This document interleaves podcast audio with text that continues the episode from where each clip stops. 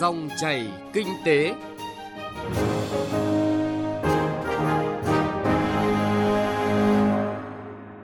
Xin kính chào quý vị và các bạn. Mời quý vị và các bạn cùng theo dõi chương trình Dòng chảy kinh tế thứ hai ngày 16 tháng 12 năm 2019. Trong 20 phút của chương trình, chúng tôi sẽ chuyển tới quý vị và các bạn những nội dung chính sau.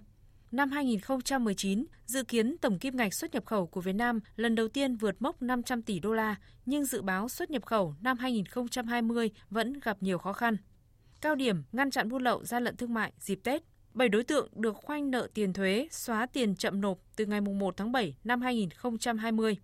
Chuyên mục Cà phê Doanh nhân tuần này là cuộc trò chuyện với doanh nhân Nguyễn Văn Thời, Chủ tịch Hội đồng Quản trị Công ty Cổ phần Đầu tư và Thương mại TNG với mong muốn tạo nơi an cư, lạc nghiệp cho hàng vạn cán bộ, công nhân viên lao động, mang lại giá trị chung cho xã hội. Bây giờ mời quý vị và các bạn cùng nghe một số thông tin kinh tế đáng chú ý.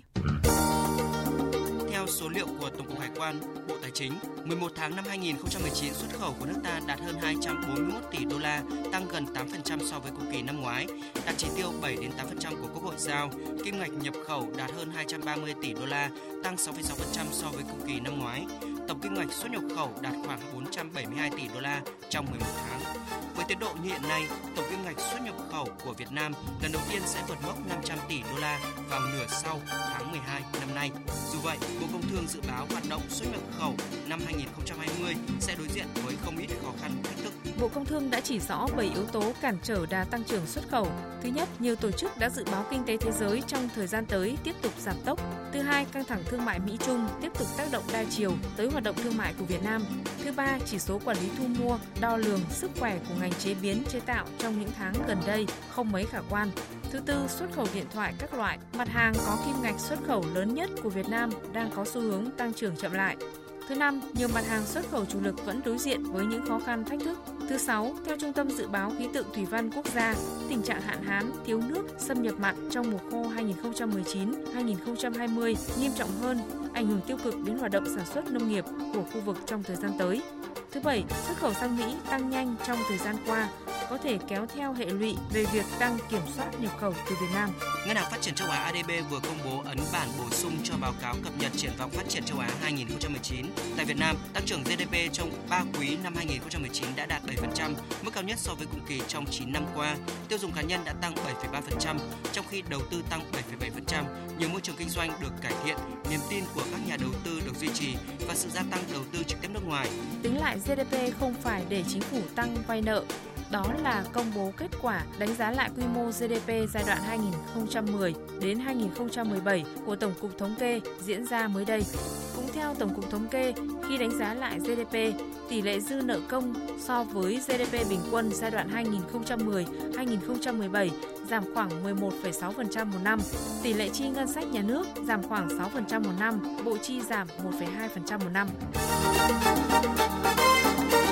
Thưa quý vị và các bạn, dịp cuối năm, nhất là thời điểm cận Tết Nguyên đán, luôn là thời điểm vàng cho các đối tượng thực hiện nhiều thủ đoạn tinh vi, táo tợn để buôn bán hàng giả, gian lận thương mại và xâm phạm quyền sở hữu trí tuệ. Thực trạng nhức nhối này nếu không được ngăn chặn kịp thời, triệt để thì sẽ tác động xấu đến nền sản xuất trong nước và thiệt hại trước tiên đến người tiêu dùng. Nhằm chủ động kiểm soát tình hình, phát hiện, ngăn chặn kịp thời các hành vi vi phạm, đáp ứng nhu cầu tiêu dùng hàng hóa của nhân dân tăng cao trong dịp Tết, Văn phòng Thường trực Ban Chỉ đạo 389 quốc gia đã xây dựng kế hoạch cao điểm đấu tranh chống buôn lậu, gian lận thương mại và hàng giả trước, trong và sau Tết Nguyên đán canh tí 2020, ghi nhận của phóng viên Đài Tiếng Nói Việt Nam. Một thực tế không thể phủ nhận là dù các địa phương và các cơ quan chức năng đã có nhiều cố gắng, nhưng hoạt động buôn lậu hàng giả, hàng nhái vẫn rất phức tạp, diễn biến trên diện rộng khắp cả nước. Theo ông Nguyễn Văn Ba, đội trưởng đội kiểm soát chống buôn lậu, hàng giả và bảo vệ quyền sở hữu trí tuệ, Cục điều tra chống buôn lậu, Tổng cục Hải quan, các đối tượng buôn lậu trong nước câu kết với các đối tượng khác nước ngoài từ khâu sản xuất đến phân phối, sử dụng phương tiện công nghệ kỹ thuật cao để đối phó với cơ quan chức năng.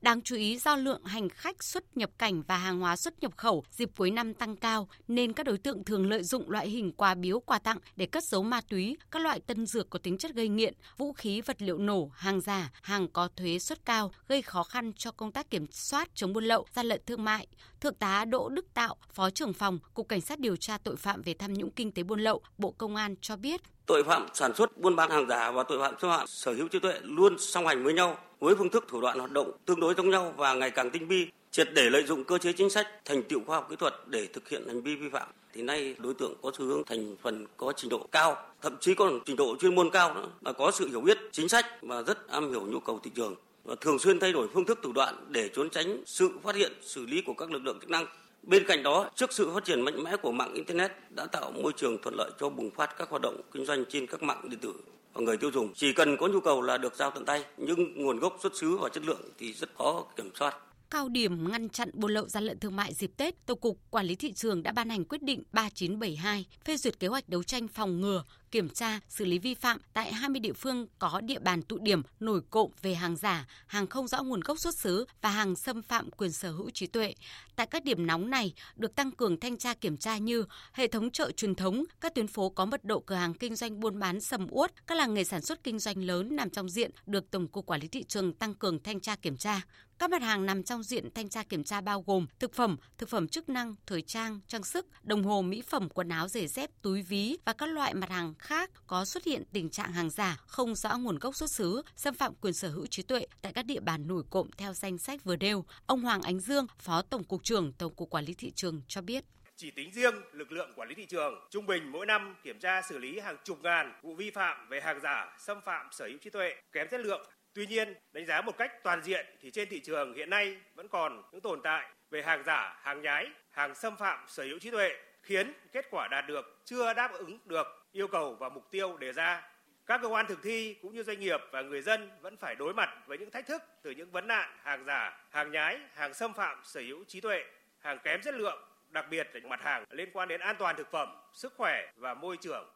Theo Ban chỉ đạo 389 quốc gia, đợt cao điểm đấu tranh chống buôn lậu, gian lận thương mại và hàng giả dịp Tết Nguyên đán diễn ra từ ngày 15 tháng 12 năm nay đến ngày 28 tháng 2 năm sau. Ông Nguyễn Hùng Sơn, Phó Tránh Văn phòng Thường trực Ban chỉ đạo 389 quốc gia nêu rõ. Dịp Tết thì Ban chỉ đạo có kế hoạch để tăng cường các công tác phối hợp để đấu tranh chống các cái hành vi buôn lậu, gian lận thương mại và hàng giả nhân cái dịp Tết Nguyên đán này. Và trong năm nay thì dự kiến Văn phòng Thường trực cũng sẽ tham mưu cho Ban chỉ đạo phối hợp với các cơ quan truyền thông, phối hợp với các cơ quan trung ương để hỗ trợ cho các lực lượng chức năng ở địa phương, đặc biệt là các cái khu vực trọng điểm, các khu vực cửa khẩu, các khu vực biên giới mà có nhiều cái rủi ro cao về vấn đề hàng nước ngoài nhập lậu vào thị trường Việt Nam thì chúng tôi sẽ có cái kế hoạch cụ thể. Theo đó thì đơn vị nào chủ trì, đơn vị nào phối hợp và gắn trách nhiệm của các đơn vị, đặc biệt là các cơ sở ở địa phương. Chúng tôi kỳ vọng rằng sẽ góp phần kiềm chế tốt những hàng hóa nước ngoài nhập lậu vào thị trường Việt Nam. Một nhiệm vụ nữa Ban chỉ đạo 389 quốc gia yêu cầu các lực lượng chức năng tập trung cao điểm dịp Tết này là đẩy mạnh việc tuyên truyền phổ biến pháp luật, nâng cao nhận thức của người dân về công tác đấu tranh chống buôn lậu, gian lận thương mại và hàng giả với nội dung hình thức đa dạng phù hợp dễ hiểu nhằm mục đích vừa không để người dân lâm vào cảnh tiền mất tật mang, vừa thấy được trách nhiệm của họ trong việc chủ động tích cực tham gia phát hiện, tố giác hành vi vi phạm cơ quan quản lý kêu gọi doanh nghiệp và người tiêu dùng cần tạo liên kết chặt chẽ, có kênh trao đổi thông tin hai chiều để tránh kẻ xấu lợi dụng làm ảnh hưởng đến quyền lợi chung.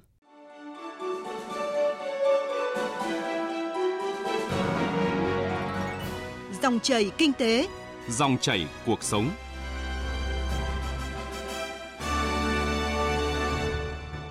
Thưa quý vị và các bạn, ngày 26 tháng 11 năm 2019, Quốc hội thông qua nghị quyết 94. Nghị quyết này quy định về khoanh nợ tiền thuế, xóa nợ tiền phạt chậm nộp, tiền chậm nộp đối với người nộp thuế không còn khả năng nộp ngân sách nhà nước, bao gồm tiền thuế, tiền phạt chậm nộp, tiền chậm nộp, tiền phạt vi phạm hành chính trong lĩnh vực thuế hải quan phát sinh trước ngày Luật Quản lý thuế số 38 năm 2019 có hiệu lực thi hành có 7 đối tượng được khoanh nợ tiền thuế, xóa tiền chậm nộp từ ngày 1 tháng 7 năm 2020. Cụ thể, người nộp thuế là người đã chết, người bị tòa án tuyên bố là đã chết, người bị tòa án tuyên bố là đã chết, mất tích hoặc mất năng lực hành vi dân sự. Người nộp thuế có quyết định giải thể gửi cơ quan quản lý thuế, cơ quan đăng ký kinh doanh để làm thủ tục giải thể, người nộp thuế đã nộp đơn yêu cầu mở thủ tục phá sản hoặc đã bị người có quyền, nghĩa vụ liên quan nộp đơn yêu cầu mở thủ tục phá sản theo quy định của pháp luật về phá sản. Người nộp thuế không có hoạt động kinh doanh tại địa chỉ kinh doanh đã đăng ký với cơ quan đăng ký kinh doanh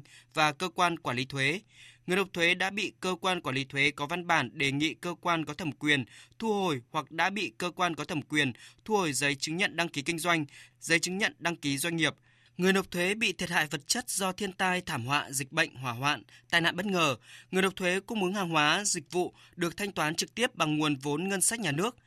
theo ông Đoàn Xuân Toản, Phó vụ trưởng vụ quản lý nợ và cưỡng chế nợ thuế Tổng cục Thuế, để triển khai nghị quyết xử lý nợ thuế vừa được Quốc hội thông qua, Tổng cục Thuế đã chỉ đạo cơ quan thuế các cấp gấp rút chuẩn bị các điều kiện cần thiết để hoàn thiện các khâu tổ chức triển khai. Về phía Bộ Tài chính sẽ sớm ban hành thông tư quy định trình tự thủ tục hồ sơ xử lý nợ. Về thực tế số tiền nợ thuế này, ông Đoàn Xuân Toản nêu rõ. Số này thì đến cái thời điểm hiện nay thì nó chiếm khoảng 48,7% cái tổng số cái tiền thuế nợ mà cơ quan quản lý thuế hiện nay đang quản lý thuế. Thực ra đây cái số nợ là tiền phạt và tiền chậm nộp. Số này là cái, cái số nợ mà gọi là cái số nợ ảo, không có thật. Vì tiền nợ gốc thì chúng ta không có khả năng thu rồi, nhưng mà hàng ngày thì chúng ta còn tính thêm cái phần mà 0,03%. Nghị quyết số 94 năm 2019 cũng quy định về thẩm quyền, hồ sơ và trình tự thủ tục xử lý nợ. Theo đó, thẩm quyền xóa nợ tiền phạt chậm nộp, tiền chậm nộp đối với doanh nghiệp và tổ chức được quy định cụ thể. Thủ tướng Chính phủ quyết định xóa nợ tiền phạt chậm nộp, tiền chậm nộp từ 15 tỷ đồng trở lên. Bộ trưởng Bộ Tài chính quyết định xóa nợ tiền phạt chậm nộp, tiền chậm nộp từ 10 tỷ đồng đến dưới 15 tỷ đồng. Tổng cục trưởng Tổng cục Thuế, Tổng cục trưởng Tổng cục Hải quan quyết định xóa nợ tiền phạt chậm nộp, tiền chậm nộp từ 5 tỷ đồng đến dưới 10 tỷ đồng. Chủ tịch Ủy ban nhân dân cấp tỉnh quyết định xóa nợ tiền phạt chậm nộp, tiền chậm nộp dưới 5 tỷ đồng. Chủ tịch Ủy ban nhân dân cấp tỉnh quyết định xóa nợ tiền phạt chậm nộp, tiền chậm nộp đối với cá nhân kinh doanh, hộ gia đình, hộ kinh doanh. Bộ trưởng Bộ Tài chính quy định hồ sơ và trình tự thủ tục xử lý nợ, Bà Nguyễn Thị Cúc, Chủ tịch Hội đồng Tư vấn Thuế Việt Nam cho rằng, Quốc hội vừa thông qua nghị quyết giúp các đối tượng được xử lý nợ có thể yên tâm phục hồi và phát triển sản xuất kinh doanh tốt hơn. Còn với ngành thuế sẽ giải quyết dứt điểm nợ dây dưa kéo dài nhiều năm, giảm tải được nhân lực chi phí cho công tác quản lý. Cà phê doanh nhân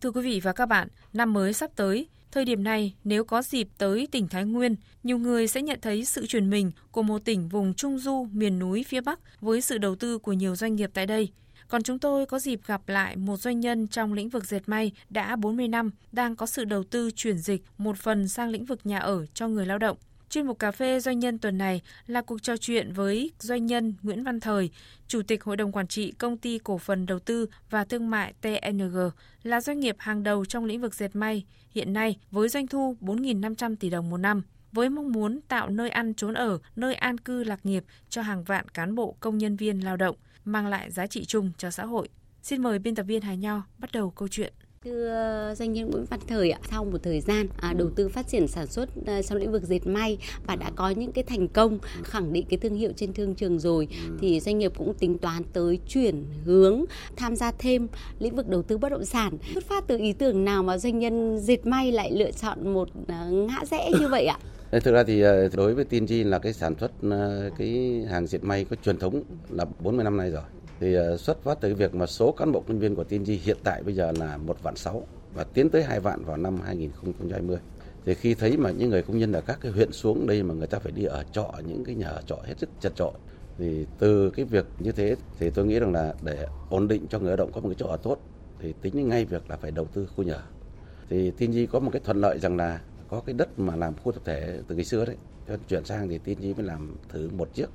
và trong năm 2020 thì tiếp tục là sẽ làm. Mục đích trước hết là để phục vụ ngay cho cán bộ công nhân viên của TNG để không một người lao động nào của TNG phải đi thuê nhà trọ. Sau đó thì ờ, cũng cung cấp ra ở ngoài thị trường. Thì hiện nay TNG làm thử một cái 17 tầng với hơn 200 phòng. Thì hiện nay là cũng đã được đánh giá rất tốt mà chủ yếu là phục vụ cho cán bộ nhân viên. Đấy, thì xuất phát từ cái việc như thế cho nên là nghĩ sang cái chuyện là đầu tư bất động sản. An cư mới lạc nghiệp ừ. và cái sự chuyển hướng như vậy thì cũng là mong muốn tạo một cái môi trường lao động à, để cho công việc tốt nhất cho những cán bộ công nhân viên của mình. Vậy thì kế hoạch tiếp theo đây ạ, khi mà chuyển hướng bất động sản thì được doanh nghiệp tính toán như thế nào ạ? Thực ra thì TNG cũng đang tiếp tục theo một cái mạch ngoài cái may vẫn ổn định thì có thể cái may là trong 40 năm qua thì cũng TNG cũng đạt được kết quả rất tốt đến năm nay thì ờ, cái doanh thu nó đã đạt được lên đến ờ, 4.500 tỷ. Cũng có thể là, là cái top đầu đạt được cái doanh thu của cái ngành dệt may. Đấy mà của các doanh nghiệp dệt may ở trong nước. Thế từ cái việc như thế và số lao động nó cũng lớn rồi cho nên tiên Di chất tính đến cái chuyện là đầu tư bất động sản thì ờ, tiên di cũng tính tới là năm 2020 thì sẽ đầu tư tiếp hai cái nữa. Và đồng thời cũng năm 2020 thì tiếp tục là chuyển hai cái nhà máy ở trong thành phố Thái Nguyên. Bây giờ nó cũng chật chội rồi cho nên chuyển ra cái khu nghiệp. Lấy đất đấy lại tiếp tục đầu tư bất động sản để phục vụ cho ngay cán bộ nhân viên và phục vụ cho cộng đồng dân cư xung quanh nó thì một phần cũng góp phần để cải thiện thêm cái đời sống vật chất và tinh thần cũng cho các bộ nhân viên. À, thật là thông tin khá là thú vị. À. Vậy thì các cái cổ đông ạ à, quan tâm và mong muốn như thế nào và chọn cái cách nào để TNG có thể cạnh tranh ạ? Thì TNG lúc đầu thì chọn phân khúc là nhà ở xã hội, tức là phục vụ cho người có thu nhập thấp. Chứ còn lại một số những cái doanh nghiệp bất động sản khác thì à, chọn cái phân khúc là cho người có thu nhập cao về cái lợi nhuận cao hơn. Nhưng mà TNG chọn cái phân khúc là cho người có thu nhập thấp, cho nên là cũng chấp nhận cái lợi nhuận thấp. Nhưng mà lấy lại đây thì để đáp ứng được cái nhu cầu an cư lạc nghiệp là cho người lao động. Để người ta gắn bó lâu dài với công ty thì lấy cái lợi nhuận trên ngành may là chính. Và đồng thời cái này thì tin Chi cũng thông báo rõ cho các cổ đông và đồng thời cũng tính toán là khi mà ta đầu tư vào như thế thì cũng vẫn mang lại một cái lợi ích tốt cho các cổ đông cho nên là các cổ đông cũng rất là đồng ý với cái hướng đi của công ty. Khi mà tạo nên một những cái dự án bất động sản à, phục vụ chính những người lao động công nhân của mình ấy thì ừ. là cái niềm vui, cái mong muốn trong ông như thế nào cho hàng ngàn cán bộ công nhân viên trong ngành dệt may của mình. Tôi thấy là là khi mà đầu tư cái nhà ở xong mà giao lại cho cán bộ nhân viên mà tâm trạng người ta được chuyển đến một nhà mới người ta rất phấn khởi,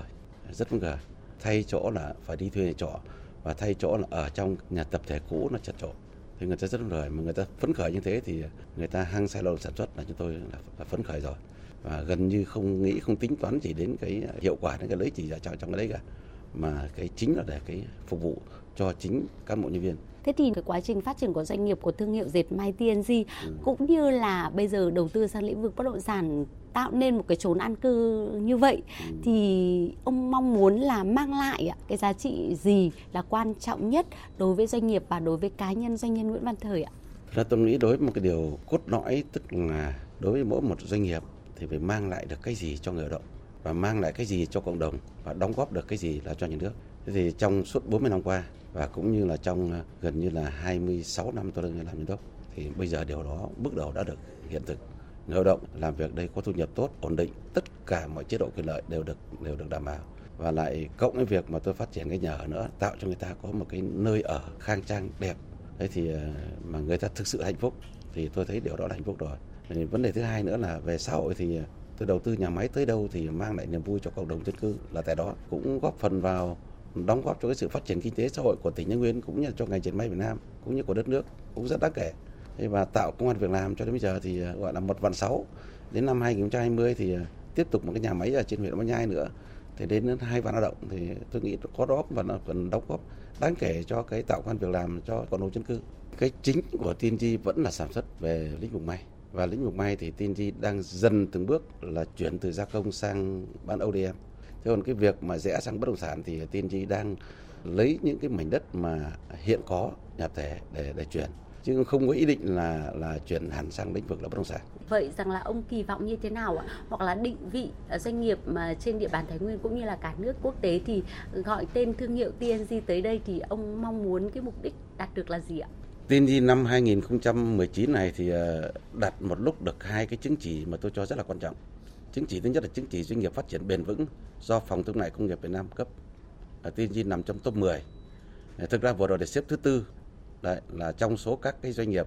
có vốn hóa trên 1 nghìn, nghìn tỷ đồng. Thì đó cũng là đánh dấu được cái thương hiệu hay định vị được cái thương hiệu đó là một doanh nghiệp phát triển. Mà xu hướng các doanh nghiệp bây giờ là phải doanh nghiệp xanh doanh nghiệp phát triển bền vững. Với một cái chứng chỉ thứ hai nữa là cái doanh nghiệp trên sàn chứng khoán là, là minh bạch. Đấy thì TNG cũng xếp trong top 10 cái doanh nghiệp đó. Cho cả hai cái chứng chỉ đó thì đã đánh dấu được khẳng định được cái thương hiệu của TNG trên cái thị trường trong nước và thị trường quốc tế. Vâng ạ, xin trân trọng cảm ơn à, doanh nhân Nguyễn Văn Thời ạ. Nhân dịp là năm cũ sắp qua mà năm mới sắp tới thì uh, thay mặt cho cán bộ nhân viên của công ty cổ phần đầu tư thương mại Thiên Di thì xin chúc khán giả của Đài Tiếng nói Việt Nam sức khỏe và gặt hái được nhiều thành công.